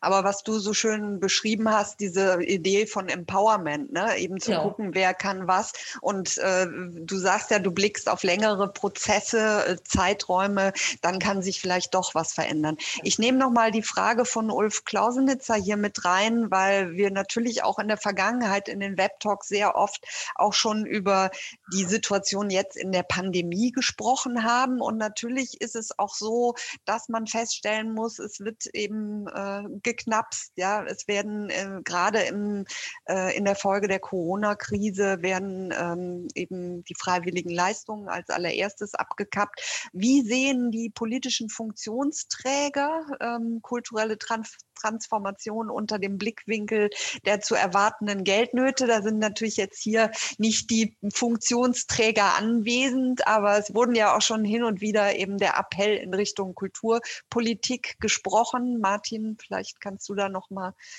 du machst ja auch mit deinem Podcast, da geht es ja auch vor allem darum, wie geht es den Institutionen und den Leuten, den Kulturschaffenden in dieser Zeit. Was ist dein Blick auf diese Situation? Ja, also erstmal schaue ich sehr sorgenvoll, was das betrifft, in die Zukunft, weil ich wirklich glaube, die große Krise, ähm, die die Kultur noch viel mehr erschüttern wird, als ähm, jetzt ein Jahr geschlossen zu sein, was ja schon dramatisch genug ist, äh, ohne Frage. Ähm, und natürlich auch solo-selbstständige Künstlerinnen und Künstler, Technikerinnen, Techniker und so weiter auch heute schon existenziell bedroht. Mhm. aber die, die großen Institutionen tatsächlich ja eigentlich aktuell noch gar nicht in Frage stellt. die kommen, was das Finanzielle betrifft, ganz gut durch die Krise und werden den, sagen, die, die eigentliche Bedrohung für die langfristige Existenz eben genau haben, wenn diese Diskussion um die öffentlichen Haushalte kommt, wenn es die Milliardenlöcher gibt, wenn die Steuereinnahmen äh, schwach sind, Schuldenbremse greift.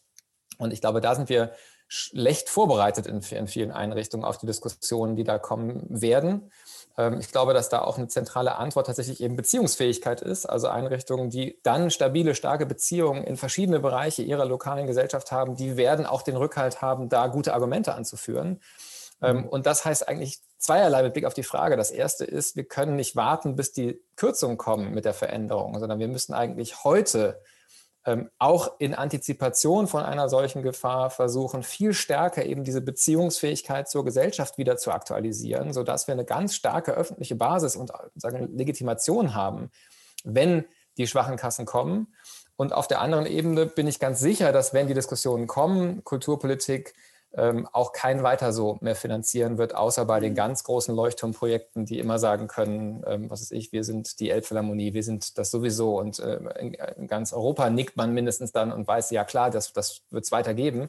Aber ich glaube, die vielen, vielen Einrichtungen in der, in der Fläche ähm, werden dann auch gefordert sein, sich zu verändern, werden dann ganz anders äh, finan ihre Finanzierung begründen müssen. Und da ist ja auch wieder die Frage, Lässt man sich dann die Kriterien diktieren, äh, nach denen die Förderung äh, bewertet wird? Oder hat man vorher schon eigene Erfolgskriterien definiert, die man dann der Kulturpolitik auch nahelegen kann? Und deswegen würde ich also sagen, ich glaube, die erzwungene Veränderung wird kommen und das wird von der Kulturpolitik eingefördert werden. Die Frage ist, schaffen wir es vorher proaktiv zu gestalten und mhm. im Zweifel wahrscheinlich auch die besseren Antworten zu finden aus den lokalen Kontexten und Einrichtungen heraus, die dann quasi schon da sind wenn die Finanzierungsdiskussion kommt. Also man muss das Bewusstsein auf jeden Fall schaffen. Herr Weins, äh, ich habe gesehen, Sie wollen auch da gerne äh, noch einhaken. Ich äh, gebe noch mal eine Frage mit rein, die uns im Vorfeld schon zugeschickt worden ist und vielleicht bringt das auch noch mal eine Perspektive in diesem Zusammenhang. Da wurde nämlich gefragt, ähm, wer wichtige externe Partner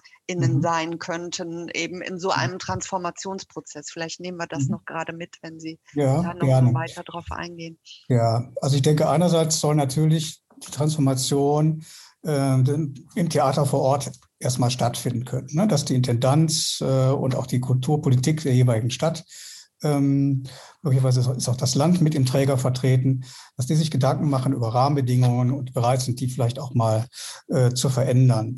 Wichtig ist aber, dass das Ganze flankiert wird durch Veränderungen am Theatersystem insgesamt. Das ist, äh, sind die Tarifverträge. Wir haben es hier mit vier, fünf verschiedenen Tarifordnungen zu tun.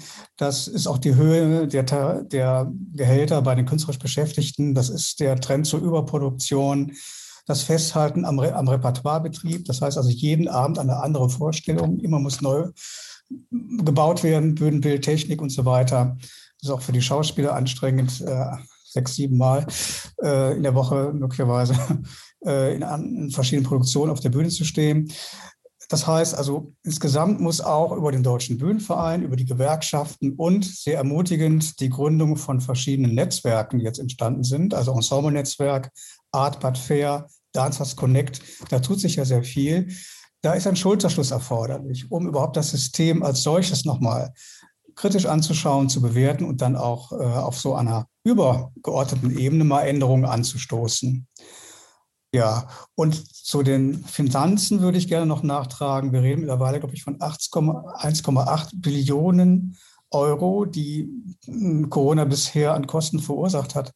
Wenn man überlegt, der jährliche äh, Etat für Musik und Theater insgesamt beträgt 30 äh, Milliarden Euro, also die Gesamtzuschüsse. Das ist auch eine Menge Geld, aber gemessen an dem, was jetzt an Schulden gemacht worden ist, teilweise eben dann auch für Konzerne, ohne mit der Wimper äh, zu zucken, bereitgestellt worden ist, um die zu retten, hoffe ich doch sehr, dass die Kulturpolitik ein Einsehen hat und diese verdeckte Systemrelevanz der Kultureinrichtungen erkannt hat durch die einjährliche, mehr oder weniger einjährige Abstinenz, am eigenen Leib gespürt hat, was es bedeutet, wenn Kultureinrichtungen auch in der Fläche so lange schließen müssen. Also ich bin da etwas optimistischer als Herr Zierold, aber natürlich habe ich auch die Sorge, dass die Verteilungskämpfe in, in ein, zwei, drei Jahren erst so richtig losgehen. Aber auch da ist die Kulturpolitik gefragt. Also da in dem Zusammenhang kam jetzt auch nochmal die Bemerkung, ob es eventuell äh, Mangel im Neustart Kulturkonzept gäbe. Auch ähm, es wird hier die Gefahr einer Privatisierung öffentlicher Einrichtungen auch nochmal ähm, in den Raum gestellt. Also ich denke, die, die Frage eben, welche Ressourcen und welche Rahmenbedingungen hat Kultur, ist, ist eine ganz große. Aber vielleicht, wenn wir nochmal ähm, abschließend auch nochmal blicken auf die Frage der äh, Cultural Leadership oder äh, die Frage auch, ähm, wie sich solche Konzepte, die wir heute im Laufe des Nachmittags gehört haben, die unterschiedlichen äh, Ideen, die dahinter stecken, implementieren lassen. Ähm, wie, wie kann man vielleicht eben auch ähm, Führungskräfte überzeugen, dass sie vielleicht auch noch mal andere Wege gehen? In welche Richtung würde man sich vielleicht überlegen, ähm, da auch noch mal ein bisschen Bewegung reinzubringen? Vielleicht Doreen, könntest du das abschließend auch noch mal für diejenigen, die hier zuschauen und sagen, wo können wir bohren an den dicken Brettern, die der Martin Zierold hier genannt hat? Ähm, vielleicht so abschließend noch mal. Ja, ähm, gar nicht so einfach zu beantworten, die Frage, finde ich, ne? weil ähm, also ich glaube, es gibt äh, nicht diese eine Lösung, die auf alles anzuwenden ist, sondern ähm, am besten ist es, wenn ähm, alle für sich ein ähm, Führungskonzept entwickeln, was sie auch selber vertreten können und dann wirkt es auch authentisch. Ne? Und äh, mhm. ich glaube, so eine Authentizität ist äh, gerade in Führung, wenn es um Beziehungen geht, wenn es um Kommunikation geht, etc., ähm, ganz entscheidend. Ne? Und ähm, auch die Methoden, mit denen man arbeiten möchte, das müssen auch Methoden sein, die einem selber liegen. Ja, also ähm, wenn man ja wie ich anfängt mit dem äh, Team ähm, zu malen etc. und man selber das irgendwie komisch findet, dann äh, merkt das das Team. Ne? Also und dann geht das nicht, dann kann man das nicht vertreten. Ne? Insofern ähm, ist da, äh, denke ich, jeder auch für sich ein bisschen verantwortlich, ähm, das, das ein gutes Führungsmodell zu finden oder eine gute Führungsarbeit mhm. zu finden. Ähm, genau, und dann aber immer mit Blick, äh, wie können wir es möglichst kreativ halten. Und da gebe ich Jan hier heute äh, recht äh, und Herrn Weins, ähm, also der Gürtel wird enger werden. Und je besser, besser man aufgestellt ist, äh, auch als Führungsperson, dass nämlich nicht alles auf der eigenen Schulter lastet, sondern man ein gutes Team hat, mit dem man kreativ Möglichkeiten oder Lösungen finden kann, dann ist das für die Führung ja eher gut, mhm. würde ich sagen. Mhm. Ja. Das würde ich auch gerne. Oder äh, Herr Weins, genau. Ja, ganz kurz ein also Wir brauchen die abschließenden ja. Worte, weil wir sind ja. nämlich jetzt schon über unsere zehn Minuten plus. Ja. Also ich glaube gerade, dass äh, Shared Leadership oder geteilte oder auch verteilte Führung die Antwort auf die Herausforderung sein kann, die jetzt äh, äh den Kultureinrichtungen ins Haus stehen. Äh, das, was Frau Mölders gerade sagte, zuhören, verschiedene Perspektiven, Sichtweisen mit reinnehmen in die eigenen Entscheidungen, das ist ja schon mal was. Ja, sozusagen die Komplexität der, der äh, Themen wird ja nicht abreißen. Es wird ja immer, immer schwieriger werden, den Kopf über Wasser zu halten. Und da eben ein Team hinter sich zu wissen oder auch Teil, sich als Teil eines Teams zu verstehen mm, und mit diesem Team gemeinsam sozusagen diese Herausforderung anzugehen, ob nun geteilt oder verteilt, zuhören und miteinander reden. Das ist, glaube ich, der Schlüssel. Mhm. Und Martin, du darfst die letzten abschließenden Worte hier, bevor ich dann noch sage, was es nächste Woche gibt. Ja, also ein Schlusswort ist natürlich bei der Vielfalt der Themen, die wir jetzt auch zuletzt hatten, kaum möglich. Was ja. ich vielleicht noch ergänzend sagen will zu diesem auch Zuhören, Dialog, ich glaube, wozu das führt, und das wäre was Positives, wären lokale Lösungen. Also wer auch ein bisschen Misstrauen gegenüber den ganz großen Trendansagen und den ähm, eine Lösung für alle und eine Forderung für alle, sondern wirklich zu sagen, die Lösungen müssen lokal sein und die müssen auch wieder aus Beziehung zur Kulturpolitik, zum Publikum, zwischen Künstlerinnen und den Organisationen entstehen. Und ich glaube, je vielfältiger die Lösungen, desto vielfältiger am Ende auch unsere Kulturlandschaft. Und das wäre dann auch, glaube ich, wieder eine positive Entwicklung. Also insofern Mut zu lokalen Antworten, das wäre vielleicht auch eine Form noch von mhm. Cultural Leadership. Ja, wunderbar. Also das äh, sind, glaube ich, viele äh, Anstöße, wo man vielleicht jeder für sich selber, der eben in seinem Umfeld etwas in der Richtung umsetzen will, nochmal was mitnehmen kann. Es ist, glaube ich, ähm, es wird einem nicht abgenommen. Eben genau das, was Doreen gesagt hat, das ähm, muss man muss man auch mit authentisch dahinter stehen. Und ähm, ich denke, dass auch die folgenden Web-Talks und die, die wir schon davor hatten, dann hin hinterher so ein schönes Kaleidoskop ergeben, wo sich jeder das rausziehen kann, was ähm, für ihn dann auch passend ist. Ich darf mich ganz herzlich bei Doreen Mölders, bei Martin Zierold und bei Jürgen Weins bedanken für die tollen Inputs und ähm, ich konnte nicht alle Fragen, die jetzt im F&A-Kasten aufgelaufen sind, beantworten. Ich habe mich bemüht, das ein oder andere zusammenzufassen. Ähm, Im Chat sind auch noch äh, viele Hinweise gekommen. Wir führen das wieder alles zusammen, alle Präsentationen Informationen sind ähm, dann auch im Nachgang zugänglich. Die ReferentInnen haben gesagt, wenn da spezifische Fragen an den einen oder anderen kommen, können wir das gerne weiterleiten, beziehungsweise sind alle ansprechbar ähm, noch. Und ich darf ankündigen, dass wir nächste Woche über die Kunst der Führung und die Führung durch Kunst sprechen werden. Wir werden Professor Ulrike Gerdicken von der University of Applied Arts äh, Science in Frankfurt da haben, ähm, Konstantin Adamopoulos, Kurator und Künstler und äh, wir sprechen mit Karin Heil von BSF zu Leadership-Modellen für die Beziehung zwischen Kulturschaffenden und privaten Förderern. Also es geht weiter, es gibt weiteren Input. Vielen, vielen Dank fürs heute dabei sein. Ich sage äh, Tschüss in die Runde und freue mich schon auf nächste Woche. Und vielen Dank nochmal den tollen InputgeberInnen heute.